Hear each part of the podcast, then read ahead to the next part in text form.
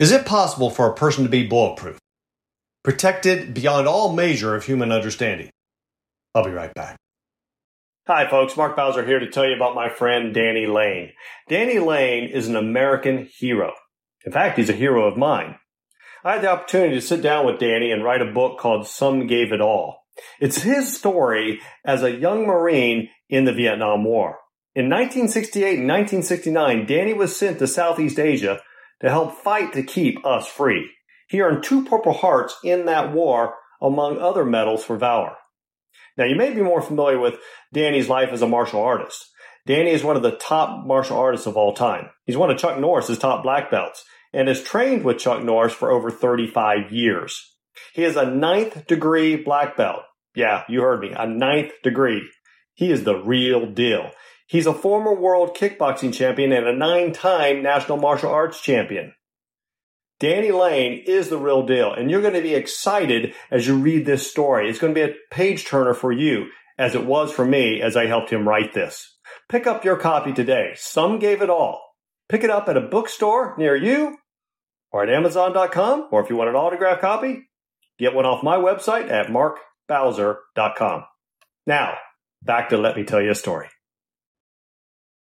America's foremost historian David Barton shared a story that used to be found in American history textbooks for 150 years. Today, most students and Americans have never heard this story. The story takes place 20 years before the War for Independence. George Washington was a young man of 23 years old when he was called to duty in the French and Indian War. The war was between the United Kingdom and France. Both sides had claimed ownership of the land around the Ohio and Mississippi rivers. A peaceful agreement couldn't be made, so war broke out between the two European powers. The Americans joined the British side, and most of the Native Americans joined with the French. At the time, George Washington was colonel of the Virginia militia. So George Washington and 100 of his militia joined with General Braddock to kick the French out of Fort Duquesne, which is now the city of Pittsburgh. On July 9, 1755, they walked right into an ambush. The British were still about seven miles from the fort, marching in the Midwestern wilderness, when all of a sudden they began taking on fire from both sides of their path. The French and Indians shot at them from all angles from behind trees, underneath logs, sheltered with rocks, and even from above in the top of trees.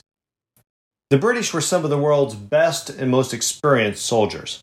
Unfortunately, it was that European style warfare. In that style, both armies would line up in a straight line on opposite sides of the field and bravely fire at each other. So, in the middle of the wilderness, the British did what they had been trained to do. They lined up shoulder to shoulder, neatly as if they were marching in a parade. They were easy pickings for the enemy. The Indians and French, protected by their hiding places, took out the British with ease. In only two hours, over 700 of the 1,300 British and Virginia, Virginia militia troops were slaughtered. Only 30 of the French and Indians had been shot. George Washington was the only officer who was not shot off of his horse. This 23 year old militia leader found himself in command of what was left of the British Army. What should he do? Continue to fight? Washington knew what he had to do. He must save what was left of his men. Washington gathered up the remaining troops and retreated back to Fort Cumberland. During the battle, several horses had been shot out from underneath Washington. And later that night, Washington found four bullet holes in his jacket, but he had not been touched by one bullet. He told his family in a letter that by all, the all powerful dispensations of providence, I have been protected beyond all human probability or expectation. Washington knew he was protected by Almighty God. There was not a doubt in his mind about that. Fifteen years later, George Washington and a close friend returned to those same woods where the battle had been fought. An Indian chief heard that Washington was there and traveled far to meet with him. The Native American chief told Washington that he had been a leader in that great battle and that he had instructed his braves to single out all of the officers, including Washington. The chief himself had shot at Washington 17 times without success.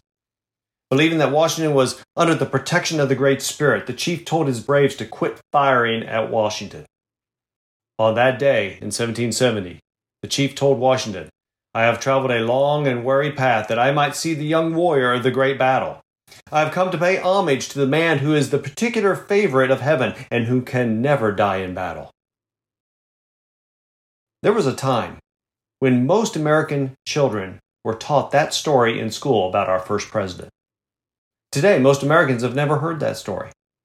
A recent poll shared that only 40% of Americans have a basic knowledge of history. That's a basic knowledge of history.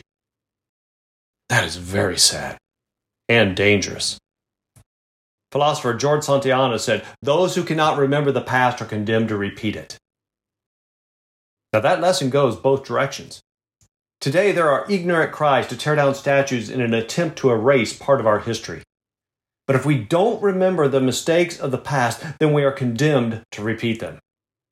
There is evil in parts of history. We must never repeat the sins of the past.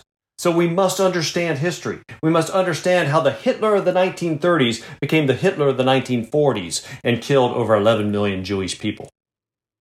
We must understand the history of slavery and how one man, Abraham Lincoln, led the fight to end that scourge in the United States in 1863. History is not without evil, but we must remember it. History is also filled with stories of good, and we must remember them too. We must walk on the shores of Kitty Hawk, North Carolina, and remember the Wright brothers and man's leap into a bigger world.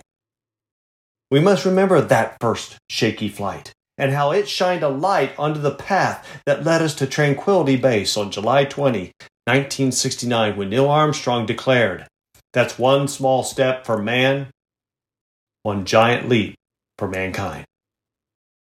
So, is it possible to be bulletproof and protected by all measure of human understanding? Beyond that? Oh, yeah. This is Mark Bowser. Thanks for listening.